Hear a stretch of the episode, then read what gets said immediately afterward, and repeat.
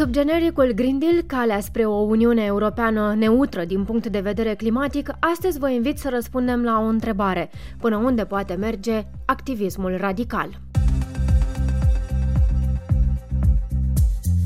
Patrimoniul cultural este poate una dintre cele mai importante mărturii ale apartenenței noastre la o comunitate. Este dovada că strămoșii noștri au existat. Este cheia care ne ajută să deslușim misterul identității noastre, dacă există unul. Fără patrimoniu, fără opere de artă, fără vestigii și edificii, probabil că nu am putea să cercetăm ce am fost. Nu am ști cum a fost construită lumea, nu am avea istorie, nu am merge la muzee, nu ne-am plimba pe urmele personalităților care au influențat lumea și care au făcut mari marile descoperiri. La fel de important este dreptul de a spune ceea ce gândim, de a protesta față de problemele cu care se confruntă societatea, de a ne exercita spiritul civic, un drept care de multe ori a fost oprit brutal, ducând societatea la tăcere. Doar că de fiecare dată vocea a fost mai puternică și a străpuns barierele, generând o evoluție necesară spre o lume mai bună.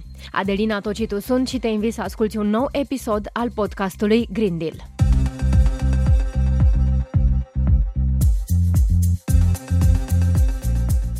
Uneori, un drept pe care îl exercităm, acela de a protesta, de exemplu, față de schimbările climatice, pune în pericol moștenirea culturală. Maniera în care aleg unele persoane să transmită un mesaj guvernelor, decidenților, aduce atingere patrimoniului cultural. Astăzi încercăm să aflăm răspunsul la întrebarea până unde poate merge activismul radical, până unde poate merge dorința oamenilor de a protesta. Este un demers justificat, acela de a protesta prin distrugerea patrimoniului cultural, sau poate exista exista un echilibru. Nicu Ștefănuță, europarlamentar independent, afiliat grupului Verzilor Europeni. Vă zic foarte onest, eu iubesc arta și nu-mi place când cineva dă cu un spray pe o, pe o operă de artă valoroasă sau distruge chiar uh, o clădire istorică. Cred că și arta și clădirile fac parte din natura noastră, din natura orașelor și din frumusețea lor. Acum, eu îi înțeleg însă pe tineri, să știți, pentru că pentru ei este chiar o urgență. Pentru noi pare că este o temă ca oricare alta. Dacă am văzut bine, tema schimbărilor climatice este pe locul 7 sau 8, undeva mai la coadă în preocupările românilor. Și cred că tinerii vor să ne semnaleze că ei chiar sunt uh, disperați, pentru că este viața lor la mijloc, pentru că este viitorul lor. Știți, eu am o fetiță de 3 ani și pentru ea anul 2050, pentru care cerem neutralitate climatică, este când va avea 30 de ani. Deci aproape poi mâine, nu e foarte departe. Iar anul 2100 este anul în care sper eu să împlinească fata mea 80 de ani. Deci pentru ei, pentru noua generație, este o chestiune de viață și de moarte și de aceea recurg la gesturi disperate, pentru că au impresia că vechea generație nu-i ascultă. Uitați-vă și la noi, avem uh, proiect de explorare de gaze naturale, unii chiar mai visează înapoi la cărbune, deci generația de acum nu își dă seama de urgență și asta este strigătul disperat al generației tinere. Și totuși, cum ar putea fi păstrat un echilibru între dreptul oamenilor de a protesta și acela de a conserva patrimoniul? În Italia a existat și continuă întreagă dezbatere pe acest subiect și există propuneri chiar pentru pedeapsa cu închisoarea câteva luni pentru cei care distrug patrimoniul cultural. Așa este și mi-ar plăcea să vârșească această pedeapsă de care ziceți și cei care distrug natura. De exemplu, să se adopte în codul, uh, în codul penal noțiunea de crimă împotriva mediului dar formulez și o contrapropunere, pentru că este la fel de grav să distrugi, de exemplu, parcul Iore, să-l arzi uh, metru cu metru și să zici că este incendiu natural, pe când ăla este foarte clar incendiu provocat, sau să găurești copacii din București și să plătești o amendă mizeră de 25 de lei, și acelea sunt crime, și acelea sunt fapte penale. Deci, cumva, ar trebui să facem, și eu cred că ăsta este și scopul, de fapt, acelui vandalism până la urmă al tinerilor, care, uitați, nu este un vandalism permanent. De multe ori tinerii ei dau cu un spray pe, peste o sticlă, pentru că pictura aia este protejată. Dar vandalismul celor care comit uh, crime de mediu cam este permanent. Gândiți-vă și uitați-vă pe fereastră, în București, ce se întâmplă? Că am rămas cu 9 metri pătrați de spațiu verde pe cap de locuitori. Tocmai la Madrid, acolo media este 85 de metri pătrați pe cap de locuitor și speranța de viață este corelată, adică oamenii trăiesc mult mai mult pentru că au, au zone verzi, au copaci, au sănătate. Care sunt soluțiile? Cum este văzută această situație la Bruxelles? Păi, soluțiile la Bruxelles deja vin. Două vă dau ca exemplu, de exemplu, uh, directiva privind calitatea aerului, care tocmai a intrat în vigoare și la care am participat din partea grupului verzilor europeni și care spune așa că dacă oamenii se îmbolnăvesc din cauza calității aerului, da, ziceam că dacă se îmbolnăvesc oamenii, cetățenii, din cauza calității proaste a aerului, ei se pot adresa justiției împotriva autorităților din țara lor, împotriva primăriei și se spune, domnule, eu m-am îmbolnăvit pentru că tu îmi dai un aer murdar în București. Și atunci primăria va trebui să plătească daune, dacă nu ia măsuri. A doua de care vă vorbesc este cea privind uh, legea privind reformarea naturii, care spune clar trebuie să oprești tăierile nete de spații verzi din orașe și mai mult de atât, trebuie să crești spațiul verde spre media europeană de 26 metri pătrați sau chiar spre 30 de metri pătrați. Gândiți-vă că noi stăm la 9. Deci București va trebui să se planteze, să se dească foarte mulți copaci ca să ajungă la acea medie. Deci acestea sunt două acțiuni toate de la Bruxelles cu, cu caracter obligatoriu pentru statele membre și pentru România. Nicu Ștefănuță, europarlamentar independent, afiliat grupului Verzilor Europeni. Într-o simplă plimbare prin zona istorică a Bucureștiului putem observa desenele de pe clădirile de patrimoniu, mare parte dintre ele fără vreo valoare culturală, acesta fiind doar un exemplu ușor de sesizat de oricare dintre noi. Mai apoi intervin alte gesturi, de la tăierea arborilor în semn de protest, tropirea cu vopsea unor picturi sau distrugerea unor sculpturi în încercarea de a atrage atenția. Am încercat împreună cu Lidia Calciu, psihoterapeut analist, să găsim o explicație pentru acest comportament, pentru activismul radical. Ce stă la rădăcina lui? Răspunsul stă în două concepte psihologice. Primul dintre ele este umbra, care este un concept postulat de către Carl Gustav Jung, reprezintă o structură psihică egodistonică, asta înseamnă că e ceva ce respingem, ceva ce nu ne place, și care se referă la acele aspecte, trăsături sau atitudini care ne aparțin, dar pe care le negăm sau le ignorăm. Ca un exemplu, am o părere foarte bună despre mine, de tipul sunt o persoană altruistă, bună, calmă, ceea ce înseamnă că în umbra mea ar trebui să fie egoism, răutate, agresivitate, violență. Practic, umbra funcționează ca o structură psihică autonomă și care din când în când e posibil să ne ia pe sus și să ne copleșească. Acum, pentru un activist sau pentru o persoană care activează în această sferă a vieții sociale, Probabil că în umbră trebuie să se afle foarte multă agresivitate.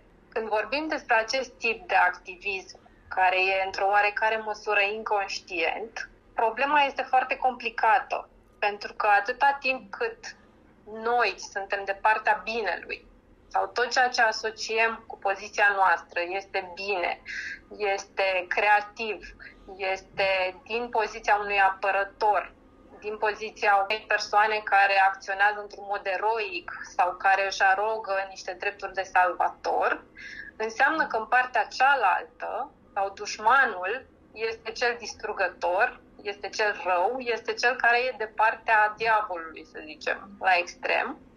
Și asta creează o oarecare legitimitate. Și e cazul să vă spun și despre al doilea concept la care mă gândeam, respectiv proiecția atunci când credem doar despre celălalt, că este rău, că este distrugător, uh, că este doar sau reprezintă doar răul, are loc de fapt o proiecție, o expulzare a umbrei noastre, a tot ceea ce nu ne place în noi, în celălalt. Și asta ne legitimează să luăm orice fel de acțiune. Și totuși, care ar fi calea de mijloc, astfel încât vocea oamenilor să fie auzită și patrimoniul cultural să fie conservat, pentru că uneori această moștenire istorică nu mai poate fi recuperată în urma acestor forme de protest. Eu văd ca fiind cea mai bună cale un activism conștient, în care îmi dau seama și mă văd pe mine așa cum sunt. Îmi dau seama și de punctele mele pozitive și de cele negative. Cu alte cuvinte, reușesc să intru în contact cu umbra mea și știu că și eu pot să fiu agresiv, distrugător, rău, imoral. Și atunci, din această postură, pot ca ceea ce fac, ca ceea ce întreprind, să fac conștient și să nu mă las uh, luat pe sus de destructivitate. Practic, uh, este vorba despre faptul că nu mă inflaționez, nu mă cred a tot știutor, a tot puternic și înțeleg că nu mi se permite totul și că în orice există o responsabilitate. E un citat foarte frumos din Talmud, pe care o să-l parafrazez, că nu mi-aduc aminte exact, dar sună ceva de genul Uh, nu vă lăsați sau nu te lăsa descurajat de enormitatea suferințelor lumii, nu ți se cere să le vindești pe toate, dar în același timp nici nu ai voie să abandonezi. Asta spune, de fapt, că trebuie să existe un activism um, conștient, adică nu inflaționat, dar pe de altă parte să-ți și asumi responsabilitatea. Lidia Calciu, psihoterapeut, analist. Ivo Kruștoc, senior expert în politică climatică și energetică la Institutul de Mediu din Stockholm, centrul Tallinn, crede că nu este o problematică simplă și că situația ar trebui privită mult mai atent. Mina vähemalt enda peas olen seda lahti mõtestanud nii, et kui see tegevus, mis... Uh, Cel puțin, eu văd situația în acest fel. Dacă activitatea întreprinsă, acțiuni de protest sau activism, încurajează conversația, permite o discuție semnificativă și este relevantă din punct de vedere intelectual sau cel puțin propice unei dezbateri intelectuale deschise, atunci totul e bine. În ceea ce mă privește, pragul extremismului este atunci când se face ceva irreversibil sau extrem de dăunător. Se întâmplă ceva ireparabil sau grav. De exemplu, atunci când artefacte culturale sau istorice semnificative sunt distruse sau când viețile umane sunt puse în pericol. Cu toate acestea, recunosc de asemenea că oamenii care susțin aceste acțiuni ar putea argumenta că politicile climatice actuale pun în pericol atât viețile umane cât și moștenirea culturală culturală și cultura noastră istorică. Este un subiect inconfortabil. Ne așteptăm ca toate formele de activism să aducă întotdeauna schimbări pozitive, dar, pe de altă parte, trebuie să recunoaștem, de asemenea, că problemele care generează activismul sunt atât de grave în percepția oamenilor, încât justifică răspunsuri extreme. Acesta este motivul pentru care activismul devine extrem și de aceea este atât de dur. Pentru că atunci când citești pe rețelele de socializare și urmărești știrile, reacția față de gestul cuiva de a se lipi de un tablou este că e o prostie și nu ar trebui făcută. Ivo Kruștoc, senior expert în politică climatică și energetică la Institutul de Mediu din Stockholm, centrul Tallinn, intervievat de colegii de la postul Cucu Radio din Tallinn, Estonia. Așadar, apare o altă întrebare. Cum ne exprimăm sau ne exercităm drepturile pe care le avem? Până unde poate merge libertatea noastră? Claudia Petrescu, sociolog, cercetător la Institutul de Cercetare a Calității Vieții. Dreptul de a demonstra și de a riposta la anumite lucruri care nu ne convine este un drept pe care noi le-am câștigat, ca să spun așa, și este un drept consfințit. Numai că depinde cum ți-l exprimi. Dacă asta înseamnă că prin uh, exprimarea acestui drept aduci stricăciuni anumitor opere de artă, nu știu dacă este cea mai bună formă de manifestare a dezacordului vis-a-vis de anumite decizii care se iau recte în acest uh, caz cele legate de schimbările climatice și de faptul că guvernele nu reacționează așa cum ne-am dori la a atenua efectele acestor uh, schimbări climatice. Problema este că, știți, libertatea mea se termină atunci când aduc atingere libertăților celorlalți. Ori, uh, cred că aceste obiecte de patrimoniu, cel puțin, sunt protejate. Dacă noi alegem să le distrugem, să le vandalizăm, nu știu dacă este cel mai bun mod de a-ți exprima dezacordul față de ceea ce se întâmplă într-o societate. Vandalizarea unor obiecte de artă, distrugerea patrimoniului este un mod de a atrage atenția asupra problemelor cu care se confruntă societatea? Da, evident, este o formă extremă de protest, ca să spun așa, pentru că există tot felul de uh, forme de protest, dar da, aceasta este o formă de protest extremă care a reușit să atragă atenția foarte mult asupra uh, revendicărilor lor, pentru că să nu uităm, toată partea aceasta de protejare a patrimoniului se face cu foarte multă muncă și presupune și bani și efort și este o formă de manifestare, nu știu cât de legitimă este. Problema nu se pune dacă este o formă de manifestare care a atras atenția, pentru că a atras atenția foarte mult, ci cât de legitimă este. Și totuși, calea spre un echilibru ar putea fi dialogul. Cred că, în primul rând, ar trebui și decidenții să se aplece mai mult asupra problemelor uh, din societate și să fie mult mai deschiși către dialog. Cumva se ajunge la formele acestea extreme de protest și pentru că ușa către decidenți este închisă. Aceste forme de protest extrem se produc în condițiile în care cei care simt nevoia să manifeste o nemulțumire se lovesc de un zid din partea decidenților. Cumva trebuie să avem acea deschidere către dialog mai mare. În partea cealaltă, a celor care manifestă, să nu uităm că există o grămadă de studii pe psihologia mulțimilor, iar oamenii se comportă diferit când sunt într-o mulțime, la un protest, față de cum s-ar comporta dacă sunt ca și indivizi singuri. Pe de altă parte, aceste forme de protest de multe ori sunt um, duse la extrem și știți cum avem acum pentru efectele schimbărilor climatice, s-ar putea să avem și pentru altceva în viitor aceste forme de protest violente și nu cred că ni le dorim. Claudia Petrescu, sociolog, cercetător la Institutul de Cercetare a Calității Vieții. Problematica schimbărilor climatice este în atenția guvernelor, a organismelor Uniunii Europene. Se alocă bugete, există dorința ca măsurile luate să fie cât mai eficiente, iar timpul ne va spune dacă vor funcționa sau nu. Schimbările climatice afectează toate regiunile lumii. Calote glaciare se topesc, iar nivelul mărilor și oceanelor este în creștere. În unele regiuni, fenomenele meteorologice și precipitațiile extreme sunt tot mai frecvente, în timp ce altele se confruntă cu valuri de căldură și secetă extremă. Ce se întâmplă cu mările și oceanele am aflat de la Răzvan Popescu Mirceni, președintele Societății de Explorări Oceanografice și Protecție a Mediului Marin Oceanic Club. Suma observațiilor de la nivel mondial uh, confirmă faptul că există o serie întreagă de schimbări. Cumva natura trebuie să evolueze, viteza însă cu care evoluează produce daunele, ca să spunem așa. Pe de o parte, este vorba despre o cantitate mai mare, firește, de, de dioxid de carbon care ajunge să fie dizolvată în apa marină și în zona de suprafață conduce la o ușoară acidifiere a acestei uh, ape și atunci uh, firește că uh, are un impact asupra a diverse organisme, în special cele care își secretă o anumită structură, fie că vorbim despre cochirile melcilor și scoicilor, fie că vorbim despre structurile acelea construite de coralii duri, care sunt invariabil afectate de modificarea pH-ului. Pe de altă parte, vorbim despre o schimbare în dinamica unor curenți maritimi putem să constatăm de altfel uh, și la coasta românească o serie de fenomene mult mai ample decât se întâmplau în trecut.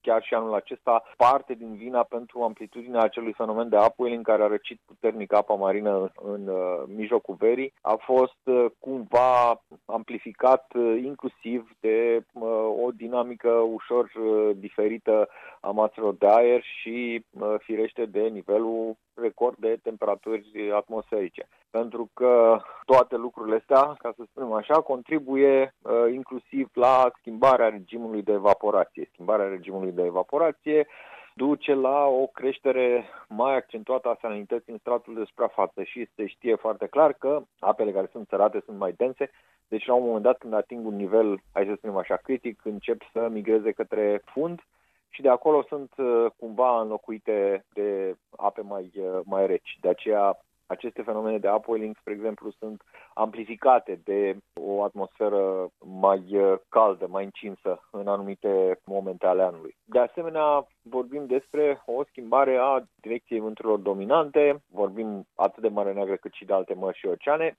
Astăzi, cumva, direcțiile respective se schimbă, conducând iarăși la, o altă, la un alt regim de circulație a apelor marine. Lucrul ăsta are, firește, multe categorii de efecte, efecte care nu sunt pe deplin nici cunoscute, nici înțelese, pentru că este nevoie de un efort de cercetare imens și conjugat pentru a ajunge la o definire extrem de precisă a fenomenului. Da, există niște efecte, se văd niște schimbări, dar nu putem să le judecăm extrem de corect fără să avem o, o imagine completă, pentru că schimbările care se produc nu se produc doar din cauza, hai să spunem așa, evoluției mai accelerate a climei într-o anumită direcție, sunt și alte lucruri pe care omul le face, de la extragerea resurselor marine vii la o scară nemai întâlnită în trecut, volume mari pescuite, atât de pești cât și de crustacei și alte resurse marine care cresc practic de la an la an. Problematica schimbărilor climatice este una dintre cele mai importante la ora actuală, o chestiune care dă naștere protestelor, iar unele dintre ele sunt radicale.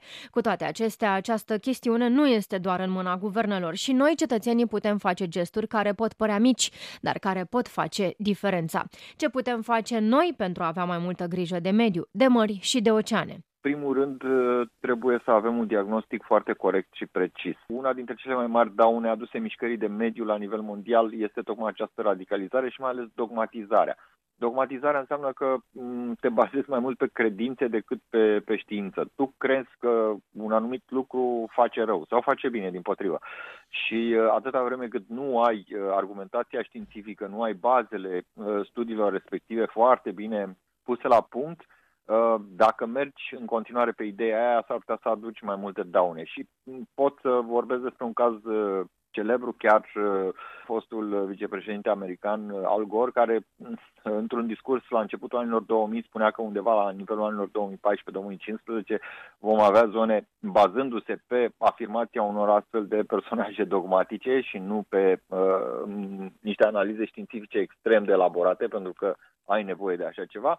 Spunea atunci că între 2014-2015 mm, o mulțime de, de zone costiere vor fi inundate. N-a fost chiar așa și ceea ce trebuie să facem este exact uh, lucrul ăsta, să uh, susținem acea uh, componentă de cercetare care să diagnosticheze foarte precis și particularizat pentru fiecare regiune în parte exact evoluția fenomenului și starea de fapt.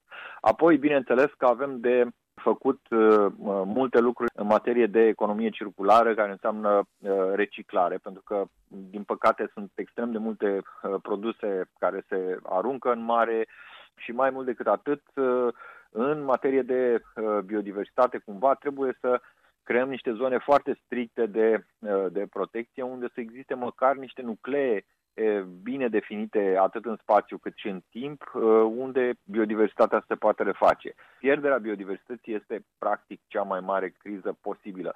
Trebuie să ne eficientizăm foarte tare toate fluxurile, și de transport, și de producție economică, și trebuie cumva să căutăm inclusiv uh, surse, surse alternative. Răzvan Popescu Mircean, președintele Societății de Explorări Oceanografice și Protecție a Mediului Marin, Oceanic Club. Problematica schimbărilor climatice rămâne în atenția noastră, dar și protejarea patrimoniului și conservarea lui de asemenea. Cum putem ajunge poate la un echilibru?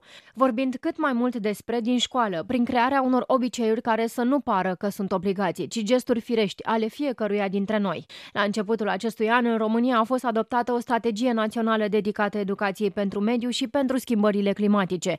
Sunt stabilite acțiuni clare pentru creșterea gradului de educație și de conștientizare în rândul copiilor și tinerilor. În acest context, unitățile de învățământ devin parteneri strategici în construirea unui viitor sustenabil. Așa arată documentul. Teoretic e minunat. Practic, avem nevoie să vedem rezultate, astfel încât să ne bucurăm de un mediu sănătos în care să putem avea o viață echilibrată. Sunt Adelina Tocitu și ați ascultat un alt episod al podcastului Green Deal.